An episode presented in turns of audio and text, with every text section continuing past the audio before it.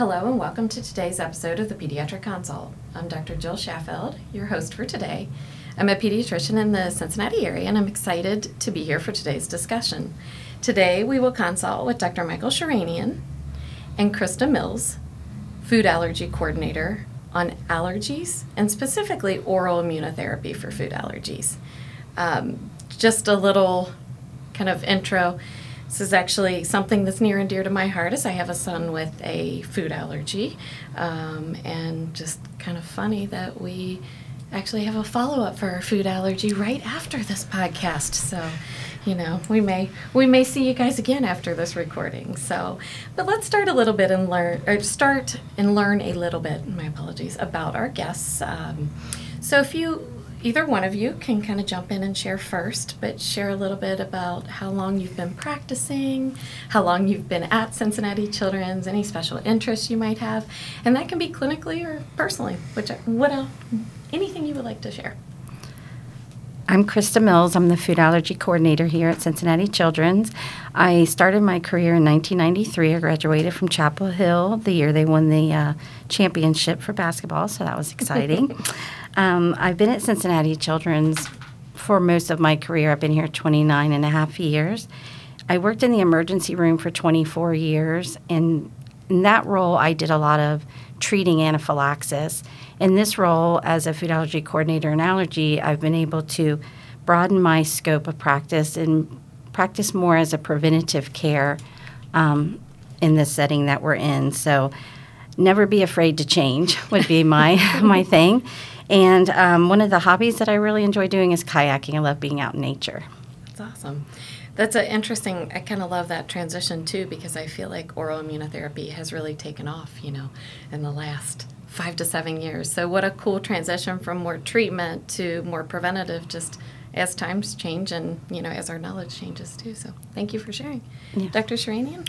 And I'm Mike Sherenian. I started practicing when I started residency back in 2012, which was here in pediatrics, and was here from 2012 to 2015. Went up to Northwestern for an allergy and immunology fellowship where I started my allergy immunology practicing, and graduated from there in 2018 and came back here and have been here since for the last five years. And so my research interest in the hospital, I focus a lot on eczema and atopic disease development and food allergy development and the, the processes that underlie that. And outside of work, I am a big foodie, so I go to quite a bit of restaurants in the city, and I'm always looking to see what's new on the Cincinnati food scene. Well, we, we don't want to advertise for anyone, but I'll have to catch catch you later and you know get your restaurant recommendations too. So, well, thank you both. I appreciate that introduction and excited for our talk today. Um, as we mentioned, our conversation is on food allergies and oral immunotherapy. Um, let's just start with maybe sharing, um, and whoever would like to take this question is fine. Just a quick overview of what is oral immunotherapy and kind of what does the process involve. So, oral immunotherapy is a relatively new treatment option for people in this country, and it, it's a treatment for food allergies. So, the process involves food allergic patients coming in and slowly being exposed to their food allergen with increasingly small amounts of that food over time. This then causes the child or patient to become less reactive to the food allergies and then this process is what we call desensitization. Desensitization then lets these patients tolerate levels of the food equivalent to above or most accidental exposures, giving what we call in clinic something called bite protection. Whereas if they eat a bite of that food, they will have a different or less severe reaction. And again, this just mitigates and helps reduce the risk of reaction or severity of the re- reaction for most accidental exposures for any given food allergy. Perfect. Um, I've done just a little bit of kind of researching on this, but um, I know there are very specific phases. Um, anyone want to kind of go through what phases are involved? Um, and then maybe even just timing. What's it look like, you know, if a patient is referred in for oral immunotherapy um, for a physician or even being a parent? So, you know, I have that kind of double duty here of, of both of those, but, uh, you know, in some of what I've learned over the last really year, year and a half or so. Um, surprised me even as a general pediatrician. I don't think I was quite aware of how intense the process is and what the phases were. Um, so the phases, I, I tell everyone, you'll start with a consultation where you'll meet with the provider and really go over the risks and benefits. They'll determine if you know you're a good candidate. You'll determine if this is a good process for your your lifestyle and for what you want for your child, and that the goals are being met. Um, the phases, there's, I always explain there's three phases. The first phase is that initial escalation where you come in that first day and we introduce the food that your child is allergic to. As you can imagine, there's some anxiety around that because they've been told to avoid their food. So we do work very closely with the patient and families, and it is a slow buildup that day. Um, we usually give the doses every 20 minutes, and we monitor for any kind of reaction. We do this in the office so that we provide a safe environment for them to introduce the food. Once we have established what is a good dose for them to go home on, that's the dose that they will go home on and take every day at home. I tell my patients that it's similar to brushing your teeth if you don't want cavities, patients with food allergies take their food every day so that they can minimize the risk of their body reacting to it if they accidentally get exposed. Um, the process for that visit, too, it's important to remember they always should carry their EpiPen.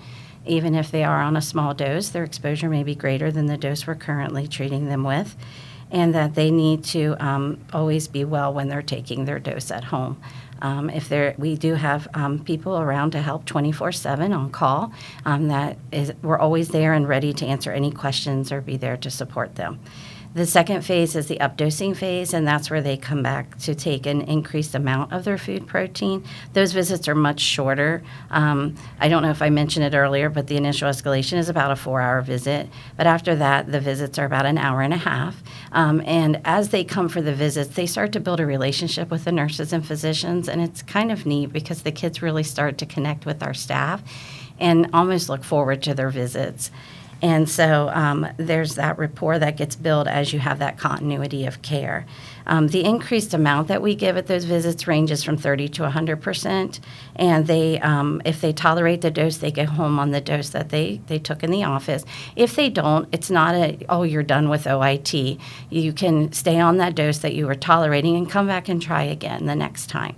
The visits are about every two to four weeks, and they take around six to nine months. I tell parents it's a marathon, not a race and everyone has their own journey. We do individualize their care. So um, it's not like you're out of the program if you don't meet the criteria. It's not a one size fits all. no. And then the final phase is maintenance, and that's where they come back um, and they see their physician about every six months. Once they're in the maintenance phase and they're in the full dose amount, they can have foods that may contain their food allergen, and they also may have foods processed in a facility with their food allergen. So it does open their diet. Um, and then uh, they do come back at one year for a three dose challenge. And that goes back to what Dr. Srini was saying about the desensitization. We do that challenge to kind of justify that we have desensitized them to a full serving of their food allergen.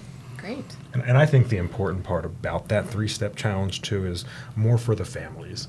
We know that our process works. We know that they're going to be desensitized, but really the benefit is to show these families and help them understand that what they've been spending all this time doing and all of the months and all the effort they've put in is, has been working, and there is a tangible benefit that they can see. Yeah, absolutely.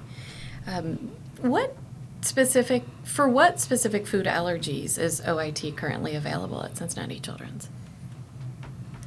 Um, we currently have protocols for peanut, egg, and tree nut, but we have providers who offer OIT for all foods. Um, so sesame is a big one that we're seeing on the rise, Yes. and um, also milk. So those are some of the, Sure. the foods that we offer. And for tree nuts, is that all tree nuts? Yes. Well, n- all except we do. Um, well, yeah, all tree nuts, depending on what the provider feels would be beneficial to the child. That's It- great. It's taken by a case by case basis, Gotcha. what level of tree nuts we include in the diet yeah, for the OIT.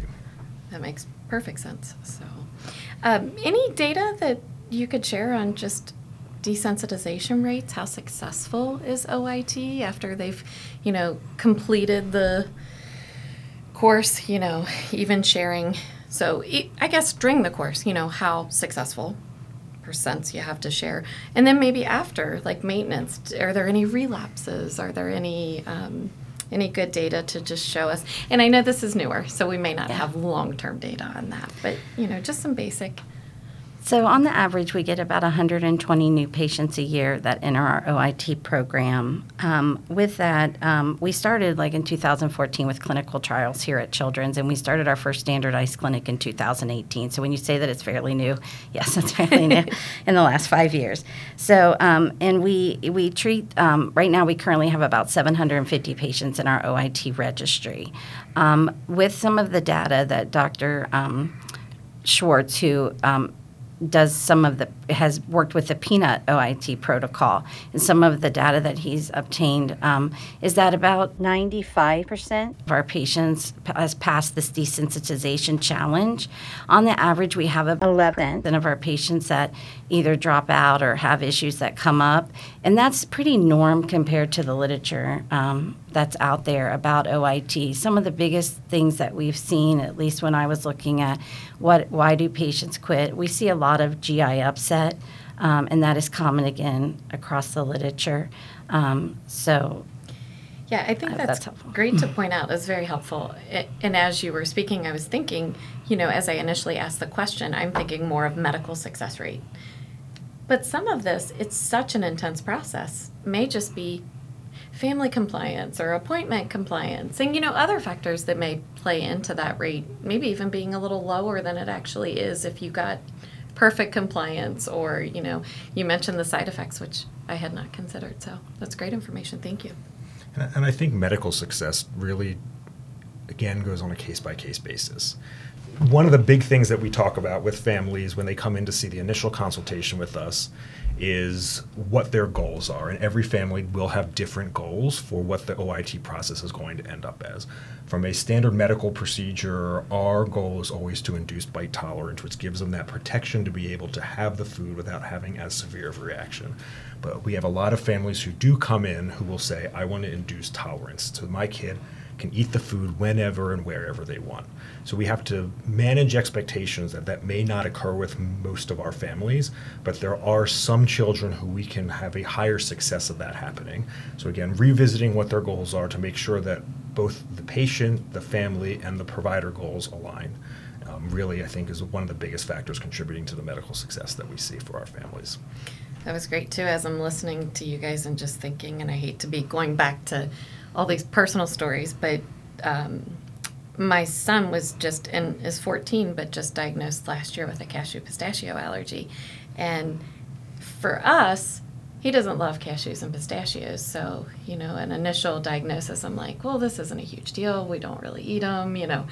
And now I'm going, oh, he's going to be a teenager and he's not going to be with me all the time. And how much do I trust him? And so, you know, considering potential OIT for me is more a safety issue.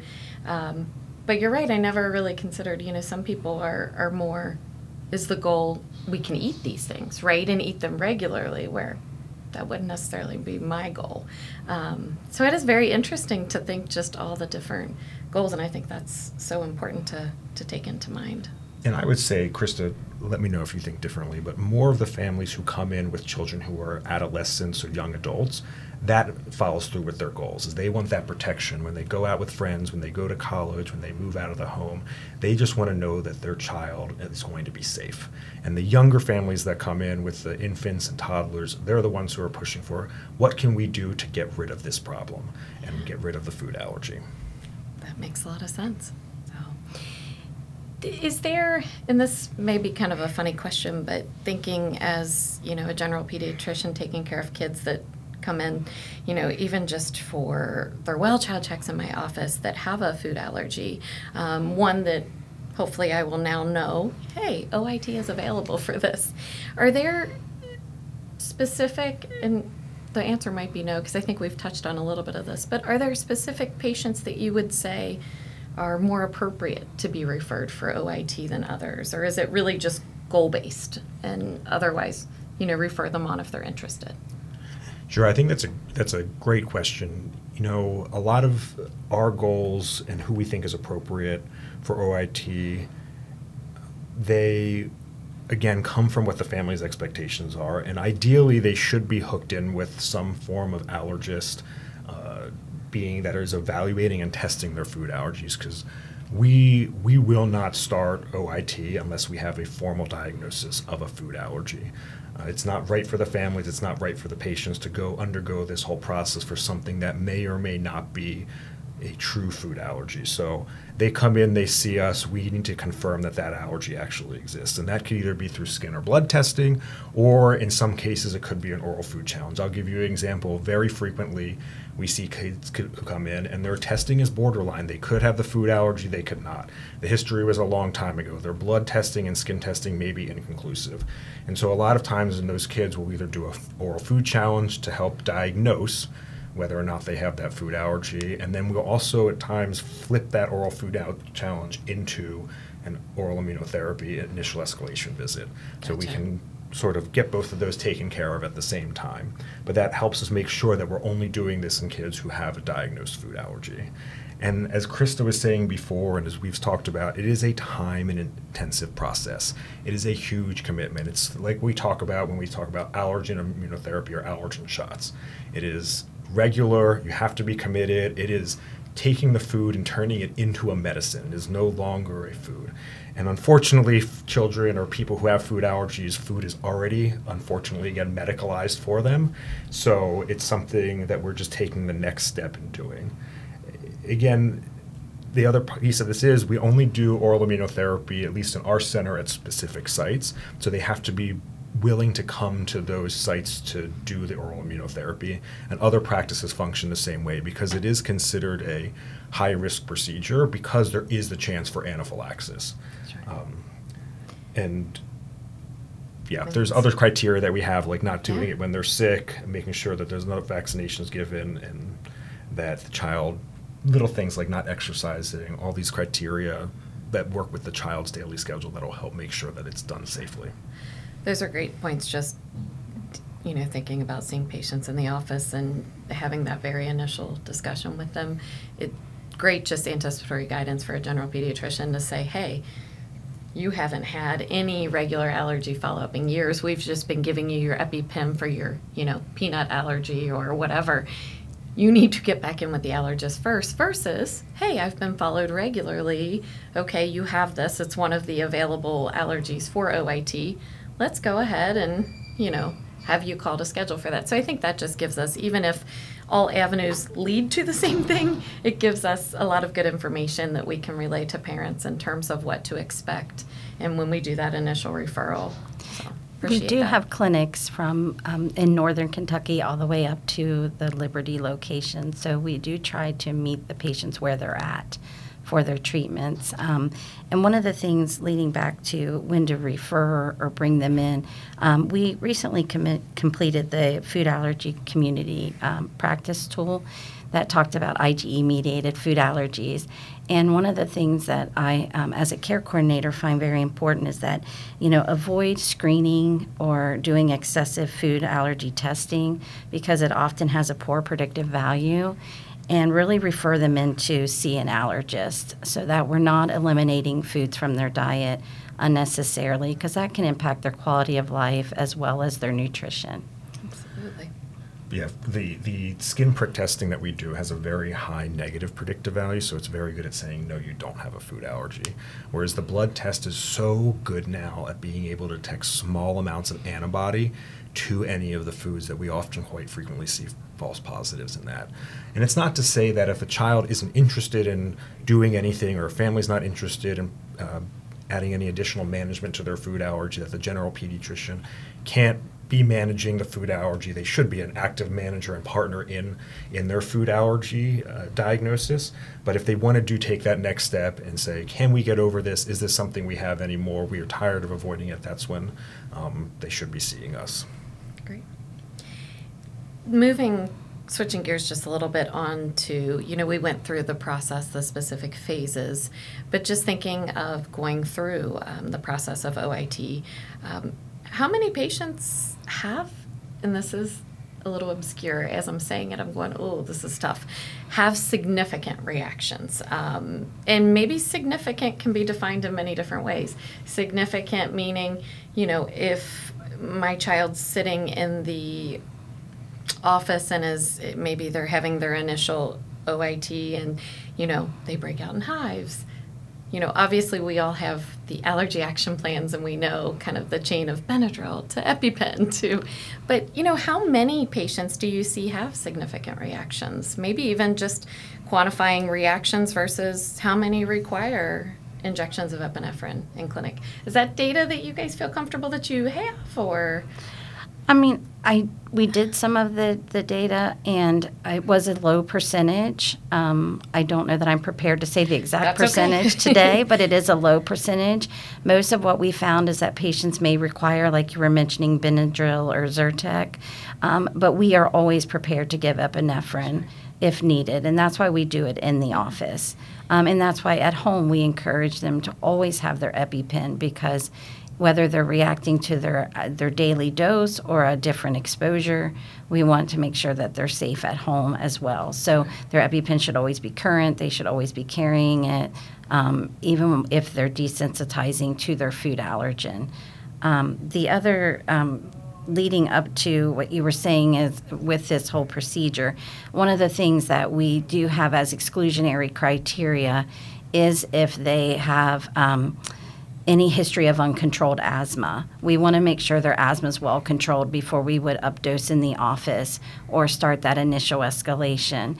We also want to make sure they don't have a history of eosinophilic esophagitis or EOE. And we also want to make sure they're not on medications that would render the epi ineffective. So, like, we don't want them on beta blockers if they're doing OIT. So, Sure. Those, I think, are all great reminders. Um, do you find that previous significant reactions requiring epinephrine, is that a negative predictor of success with OIT?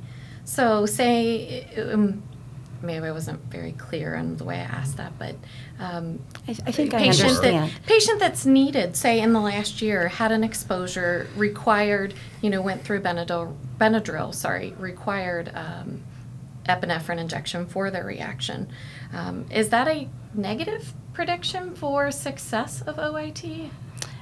I've had patients in our and that have had required epinephrine have continued on with OIT and successfully reached their maintenance dose um, in our in our um, patient population, our cohort. Um, I do know that you would like with medications or different providers may feel like there is should be if they've had a recent reaction we may give their body time to recuperate their mast cells to to well, where I'm looking for, but um, to to get back to their baseline before we would start OIT. Yeah, that's great. That makes perfect sense. So, And I do tell families when they come in that you should expect a reaction of some sort. Uh, just to set that out there, based off the national literature, we know that most kids undergoing OIT will have some form of a reaction. Now, majority, almost all of those will be a minor reaction, maybe a hive, two hives, maybe a little stomach upset that comes up once and never comes up again. But I think it's just fair to the families to say it probably won't be a severe reaction, but you should know that this is likely to happen at some point during this process. And, and maybe a little outside the scope of our discussion here, but there is there anecdotally, and I feel that we have talked about this. I haven't seen this in the literature, but there is some difference in the process for OIT for the different foods. So we know that peanut, for example, is a process that we have standardized and is very established, and kids seem to go fairly well through that program, as do the tree nuts. But when you get through some of the other foods that are less standardized nationally or internationally, there seems to be some difficulty at times in how we approach those patients and get them through the process through a, through models that are based on what we've done for other foods. gotcha. And this is a very specific question as I um, ask this, but are there kind of a formulator formulation for calculating specific doses to start with, and is that standard or is it based on each individual patient in terms of maybe their skin prick testing results or previous blood level results? Um, we have protocols that are very standardized for, for the ones that we've written protocols for. So the doses are very standardized, and we start with a very small amount. So for peanut, for instance, we start with 0.1 ml, which is one um, like 25 hundredth of a peanut. so it's a very, very small amount. Wow. Um, and we build up from there. Um, and we base that off of we've, we've monitored our outcomes and we found that that is um, where we're majority of our patients are able to make it to the final escalation dose for the peanut. So not necessarily based on that previous, or that individual patient's testing results, whether it be, you know, blood work We, have or- had some patients that I've seen with their serum IgE is greater than 100 and they've made it to maintenance of Awesome. OIT. So it And doesn't some seem like have much lower numbers predictor. and may have more reactions throughout their process. Great. Would you agree? Dr. Yeah, I agree. Yeah, so, well, and I think that's nice. Di- I didn't consider that at the beginning of this, but in learning from you guys, which I appreciate, you know, that there's enough data for some of the more common allergies to have such a good standardized process in place that, you know, as a parent as well as a primary care physician, you can be confident that you know, is, is safe, right, and in a controlled environment. But I also love the point you made, um, Dr. Sherenian, that you tell all your parents there will be a reaction. Just have that in your mind, right? Have that expectation, because I think if if you go in knowing that makes it a lot easier and maybe a little less anxiety provoking. So, um, I'm giving you guys, and I, I feel bad about these questions because I feel like I'm giving you lots of detail, like which there isn't always a, a great perfect answer for these. But um, what percentage of patients? I know we talked about success rate. Um, do you feel that the majority of patients not just gain success but are able to complete the full process and get to maintenance phase? That's what I was saying earlier. About 11% of our patients do not make it through the process for different reasons. They could be they're having compliance issues at home because they've had a family emergency come up, or they're having GI symptoms and they want to wait till maybe they're a little older, or maybe they're in a better place with their daily life to do the OIT. Um, so I would say, though, the ones who have made it through, um, you know, there's their stories are just phenomenal, and you don't realize the impact you're having until you hear from them. Um, and so I don't know if now is an okay I was time going to for me say to I'm share. going to put you on the spot, but yeah, if you have a story Okay. to share, that would be wonderful. So yeah, so what we what we re- recognized as we were going through the process is that we we were maybe not always addressing how things were going at home. So I worked closely with um, our provider and one of our psychologists here, and we created a tool here at Children's because we couldn't find one anywhere out there, and it looks at their uh, uh, their oral immunotherapy symptom at home. And so that way, when they come in, they fill out this questionnaire, and then we can say, wow, it's taking you 40 minutes to take your dose. That's probably not conducive to quality of life. What can we do to help you? Um, maybe provide recipes that they hadn't thought of that they could utilize to introduce the dose, or um, changing up the way that they're, they're the timing of it, you know? Um, there's different things that we can do to help mitigate that.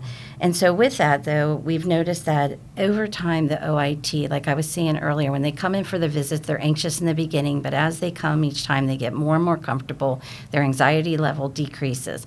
That would be what I would say would be the tangible thing that we see is that patients often express to us they didn't realize the heavy weight they were carrying, and that when they finished their OIT, they were able to almost take a deep breath and realize their anxiety level has gone down, their quality of life has improved. They, they're able to go do family functions as simple as going to a Reds game together as a family, which they never felt comfortable doing before the oral immunotherapy. And I know that it made me tear up to hear them all Yeah, say that, and, and I see the look in your face that it Yeah. is it is very. Um, you know, you don't realize the impact that you can have in a patient and family's lives. So, Absolutely. I, I completely agree. I, I can't tell you how many families at the end of the process say, just, we're not afraid anymore.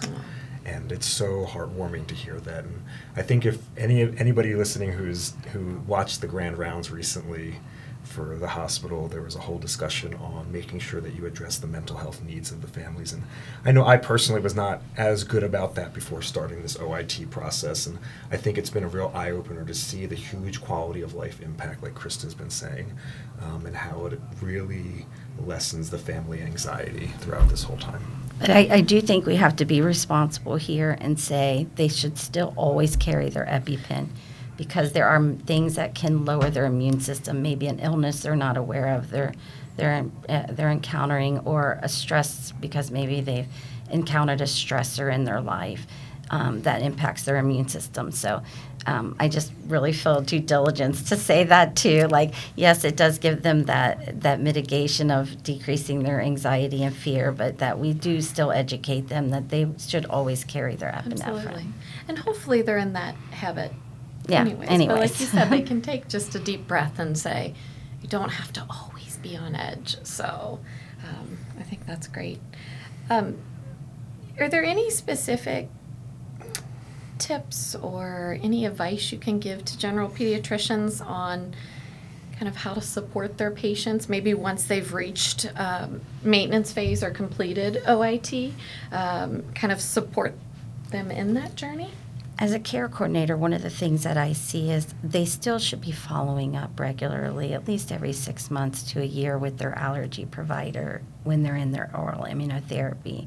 Sometimes that's a little challenging to remind families the importance of that. It's one more visit, but it does help them to to um, you know receive the appropriate follow up as far as labs and skin testing and things like that. So that would be where I would say encourage him to follow up regularly. So just a little reminder, even when, you know, at our checkups, we always kind of ask what specialty providers have you seen in the last year? But, you know, sometimes they say none, but, you know, it's good for me to remember that, you know, if there's an, a food allergy listed, oh, have you done your annual allergy follow-up? And even probably more important, obviously, with OIT, if they're in a maintenance phase, to make sure that they're following regularly. And one more thing I would say is if they're ill, like if you're treating them for an illness, just remind them they should be holding their oral immunotherapy dose. And can you give just a little more detail about, um, because my next question that I'm anticipating from a parent would be, for how long? How long is it safe to hold that maintenance dose? Um, It's safer to hold the maintenance dose when you're sick than to give it when you're than to give the dose if you're sick. And we have ways to to mitigate that. We actually have a protocol for how to address. great. so they, Um, so I should remind them to look at their protocol. They should have. Yes. No, that's great. But um, it, it's good to know. And when you say sick, is it febrile illnesses? Is it minor colds that you have them hold it for?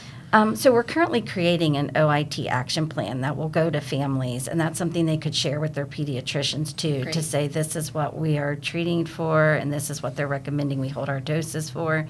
Um, and some of those symptoms are fever greater than 100.4, um, vomiting, diarrhea. Gotcha. in, in general, we say, and at least I say, and I know a lot of the other pros say, breaking it down simply is fever, don't give it, and if they're not acting normally. So if they're afebrile and they're running around, even if they got a little sniffles or aren't 100% themselves, if they're acting more or less normal, you can go ahead and give the dose. But as Chris is saying, the protocol is important because the longer that you hold the dose for, the higher the chance of you have of reaction upon reintroduction. So if they hold the dose greater than seven days, that's where I come into play as the coordinator, and I help get you back into our office So to say, safely reintroduce. yes, they can call our office, and we will safely bring them in for a visit to reintroduce the dose. So it doesn't mean they have to stop OIT altogether. Sure. We will bring them in and find a safe re- dose to So restart just them. maybe at. a minor setback. Yeah. And less than that, generally, as long as the parents are following the protocol that they will be giving, generally safe to reintroduce at home. yeah, usually if they've held it for more than three days, we reduce the dose by fifty percent, Okay. and then Great. they build back up from there. Gotcha. Similarly, I think like illnesses, vacations happen.